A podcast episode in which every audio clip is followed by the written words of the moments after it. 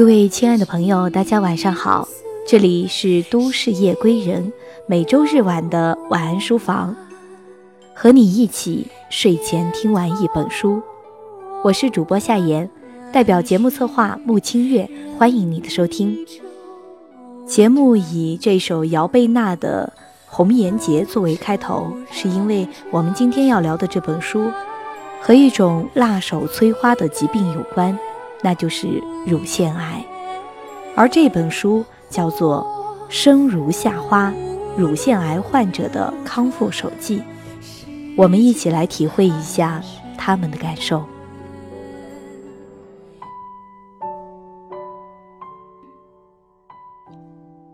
一直以来，对乳腺癌这个词并没有太多的概念，准确的说，是对癌没有太多的概念。总觉得癌症对于自己来说太过遥远了，所以当看完《生如夏花：乳腺癌患者的康复手记》这本书，我身边的纸巾已经凌乱的不堪入目了。作者方子鸾用最平实的文字书写了十几个乳腺癌患者的真实故事。最打动人心的不是什么华丽唯美的文字。也不是什么曲折的剧情，而是在面对癌症时，内心最真实、最痛心的话语。第一部分患者篇里的第一个故事，琳达姐的三封遗书。读完三封遗书，我哭得稀里哗啦的，真心的特别难过。他今后如果再娶，我也希望你们不要介意。这辈子是我欠你的，没有陪你一起走完人生。等学业有成后，记住要陪在爸爸身边，或者把他接到你身边，因为他也同样需要你的照顾。琳达姐在得了乳腺癌以后，反而坚定了要把孩子送去国外留学的想法。他没有告诉孩子他得了乳腺癌，也没有让孩子陪他一起难过，因为他爱孩子，所以更迫切地让孩子一个人独立成长。我欣赏琳达姐在手术后的豁达和坚强，她从来不说自己是乳腺癌患者，而是把自己界定在康复者的范畴内。只有自己不把自己当成病人了。生活才会更加的美好。全书五个章节，每一个乳腺癌患者都有着各种不幸与幸运。患者本身要面对生病这件事儿就已经极为痛苦了，如果身边的人还不能全力陪伴和支持，那该有多心酸啊！秀珍姐的丈夫在她手术当天逼她离婚。你得了绝症，肯定活不了太久了，我们就没有必要为了你而委屈我爱的人了。再说，你也不该拖累我啊！难以想象，自己的丈夫在她最痛苦的时候说出这般无情的话。而今，秀珍姐已经原谅了那些曾经伤害过她的人，她学会了更爱她自己，更爱她的生活。如果说患者篇是最戳人心的章节，那么医者篇一定是最有温度的章节了。我们时常能在各种报道上看到铺天盖地没有医德的新闻，这也导致很多人不再相信医生说的话，甚至连医生说要照 B 超、X 光这些都觉得是在骗钱。没有医德的医生是有的。但毕竟是少数，像天津肿瘤医院的张斌主任，他绝对是一名好医生。他从来不会让患者花无所谓的钱，再忙碌，他都坚持每天上线一次，解答群里患者的问题。患者能遇上好医生，自然是最好的。除了张斌主任，还有年迈的宁连胜主任。希望患者也能当上母亲的讲义医生，帮乳腺癌患者找回美丽的糖类医生，温暖每一个患者的无名医护士。他们每一个人都坚守在自己的岗位上，一点一滴地给乳腺癌患者带来更多的温暖和希望。都说患难见真情，一点都不假。最亲近的人最能给予力量。家属篇里的故事也让人特别感动。孟欣和彭飞母女之间的亲情，黄晓千里迢迢带着母亲去天津治病，徐梦梅舍家弃业，日日夜夜照顾患病的妹妹徐笑梅。小郭陪着妻子苗苗一起剃了光头。我相信，所有的伤痛都会被所爱的人治愈，所有的感动都在提醒我们要更加感恩、宽容。我们永远没有办法可以预测下一秒会发生什么，而死亡是所有事情的终结者。再糟糕的事情，在癌症面前都显得微不足道。我曾经写过一篇“生活不过是一种选择”的文章，很多人和我说，最怕的是没得选。他们不满现在的生活，又没有做出任何改变，用这么多的时间去拥有那些负能量，值得吗？亲爱的，你说。你没得选择，被迫选择，可这不都是因为你无法做出更好的选择而选择接受的结果吗？如果工作、爱人，甚至未来都无法选择，至少生活的乐趣可以选择。乳腺癌患者都能够积极的面对自己的生活，乐观的看待所有的事情。原谅那些伤害过自己的人，我们又有什么理由去抱怨这么多呢？愿那些痛哭过的深夜，能让我们更有勇气去迎接美好的阳光。接下来和大家一起分享一下《生如夏花》乳腺癌患者的康复手记当中的前言。幸福的含义。二零一四年四月十二日，天津电视台新闻频道《民生关注》播出了一期关于幸福是什么的节目中，我以嘉宾身份与观众分享了我的上一部作品，描写乳癌女人如何乐观面对生活的长篇小说《微加幸福》。我的观点很明确。只要活着，就应该每天都给自己一个幸福的暗示，给别人一张灿烂友好的笑脸，给上帝一份发自心底有爱的祈祷。如此，每一天都会给自己的日子微加一点幸福。经历了病痛的折磨，变化是必须的。我经常对病友们说，得了这么一场大病。如果还没有一次彻底改变，那就相当于不配合治疗，也就白受罪了。是的，当残酷的检查报告出炉之后，我便成为乳癌女人群体中的新成员。在与病友们一年多的接触中，有幸耳闻目睹了很多意想不到的生活乐章，或坚韧，或达观，或明朗，或阴郁。总之，他们演绎着少奶奶们最真实的遭遇。所谓少奶奶，其实就是失去乳房的女人。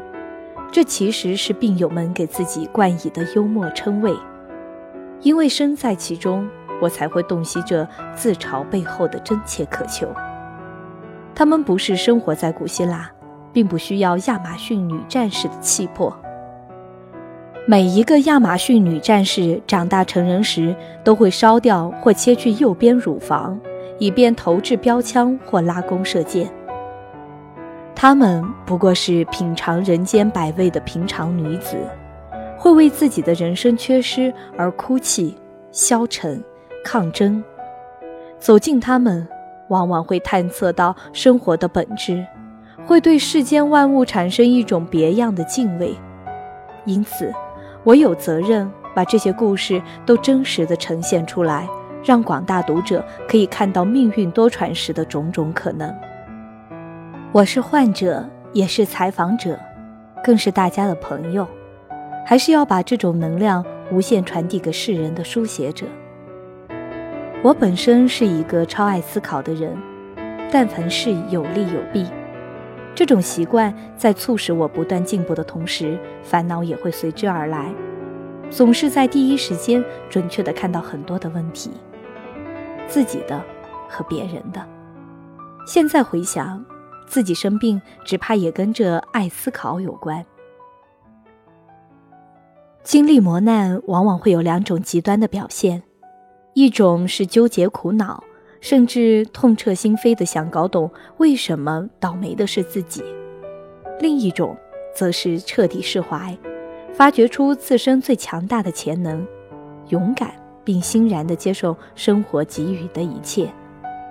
我，肯定是后者。首先，我从一个多愁善感的思考者变为一个大而化之的乐观派，每天早上醒来，感受着阳光的明媚。都会给自己一个微笑。阳光是给予，是柔软、善意和信念，是温暖，也是光芒。病友们送了我一个绰号“小太阳”，尽管我会开玩笑说自己已经算是老太阳了，但还是真心喜欢这个称谓。小太阳，照亮自己，温暖别人。其次，我从一个懒惰的宅女变成了一个超级爱运动的健将。管住嘴，迈开腿，是我每天的功课。只要有闲暇，家里的跑步机总能最大限度地发挥它的价值。从人生的认知层面，变化就更大了。二十岁时属于愤青，行为指南是正直、善良、真诚、热情，这肯定没错。但眼里不揉沙子。此刻的幸福标准和信念是必须成为真正的畅销书作家，特别在意写作上的成就如何。偶尔会有羡慕、嫉妒、恨在萌动。三十多岁时开始学会放下很多东西，在生病前，我自认为已有了一套对幸福的真知灼见，漫不经心的生活，与人为善的度日，做一个理智的感性主义者。充满热情，避免麻烦。总之，日子一定要过得清静。其实，这里饱含了很多的无奈，似乎对命运缺乏有底气的掌控，逃避的意味更大了一些。到了四十多岁，病了，经历过苦难磨砺，反倒彻底开悟了。我已经非常清楚幸福的定义，就是每一天都要过得有价值。当然。每个人的价值观不一样，对价值的认定也不相同。而我所理解的，就是每一天都可以对周围的人充满善意、真诚相待、温婉微笑，善待身边人的同时，珍爱自己。珍爱自己尤其重要，这是幸福的源泉，是能够助人为乐的前提。没有亲身经历的人，永远不会感知化疗的痛苦。在《微加幸福》里，我曾这样记录：当那么多如同砒霜的液体进入我的身体，我在瞬间变成了一个用白开水泡芙囊了的馒头，柔弱无力，无法成型。这丝毫不夸张，甚至仅仅是描述了某个层面。我之所以能撑过来，除了激发潜能，就是运用美好事物转移法。利用烤箱，我变身成为西餐厨子，制作各种各样的披萨、布丁、饼干和面包。大家来探望我的时候会带走一些。孩子们都说芳芳阿姨做的披萨是世界上最好吃的。当然，写作和力所能及的工作也让我坚韧许多。第三次化疗后，我开始去电台参加一档直播节目，一周一次的强度不高。顺便还可以散散心，因为对当下情感问题的中肯解析，能够帮助一些当局者走出困境，自己也特别开心。与此同时，微加幸福的创作也全面启动。整个治疗结束，这部长达二十六万字的小说也写完了。虽然过程断断续续，但真正用来打字的时间也就一个月，速度可谓超级快，而且一点也不觉辛苦，因为内心有满满的幸福感。写作的过程就是一个幸福的传递过程，而微加幸福上市后，我的幸福感就更加强烈了。因为它有幸成为了许多病友的心灵鸡汤，同时也对更多的女性读者起到了警示作用。自身价值的进一步完善，让我的生活又微加了一点幸福，愈发淡忘了这场灾难带来的坏处，愈发体会病痛给生活带来的积极意义，也更透彻地理解了知足、感恩和珍惜。其实。世间万事，如果多想想好的一面，不难发现外人眼里的倒霉遭遇。至于自己，未尝不是一种幸运。我很知足，自己能及早发现病情，及早得到治疗。而更幸运的是，我生活在天津，生病后才知道，天津肿瘤医院乳腺科在整个亚洲都是非常知名的。相比外地的病友，少走了很多诊疗的弯路。也省去了异地医保给自己带来的时间上的困扰和经济上的损失。早上坐在书桌前，一杯清茶，一台电脑，从窗外投射进来的阳光，脸上恬静的微笑，这就是幸福。这一切一切都让我更加珍惜，珍惜每一天，珍惜每一个身边的人。甚至每一个会遇到的人，只有珍惜，没有计较，让每一刻都充满欢乐。毫不夸张地讲，我的病友们有着太多让人感叹世事无常的经历，都是真实的生活，不是杜撰的故事。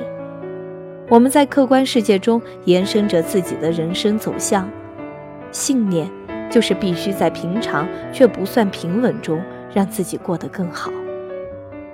最终的最终，我们会明白，幸福是什么，就是活着。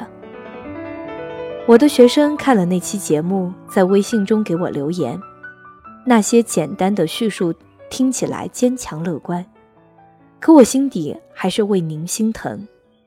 温暖的话语往往是真情的表达，没有人能抗拒真情。如果幸福是那座我们必须攀爬到顶的山，那么。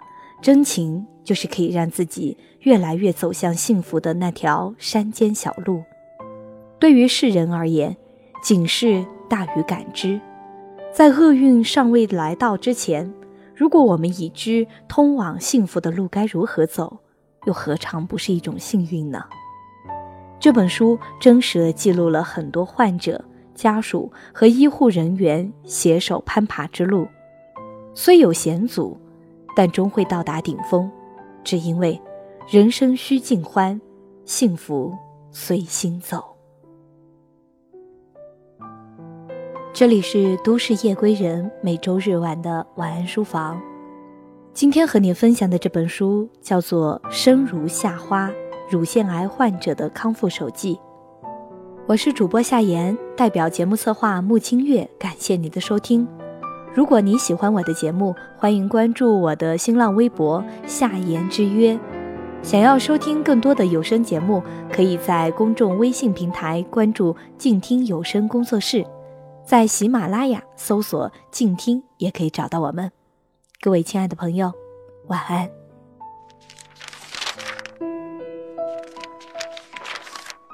你读一本书大概要多久？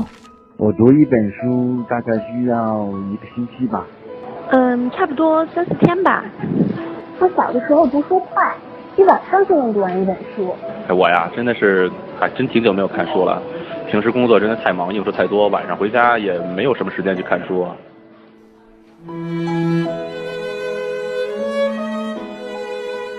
一本书到底要读多久？午夜睡前的床边，拥挤的地铁街头，翻开一本书。每周日晚就在喜马拉雅晚安书房，和你一起睡前听完一本书，享受一段悠然的小时光。本节目由喜马拉雅网与静听有声工作室联合制作播出。静听观点，不止文艺。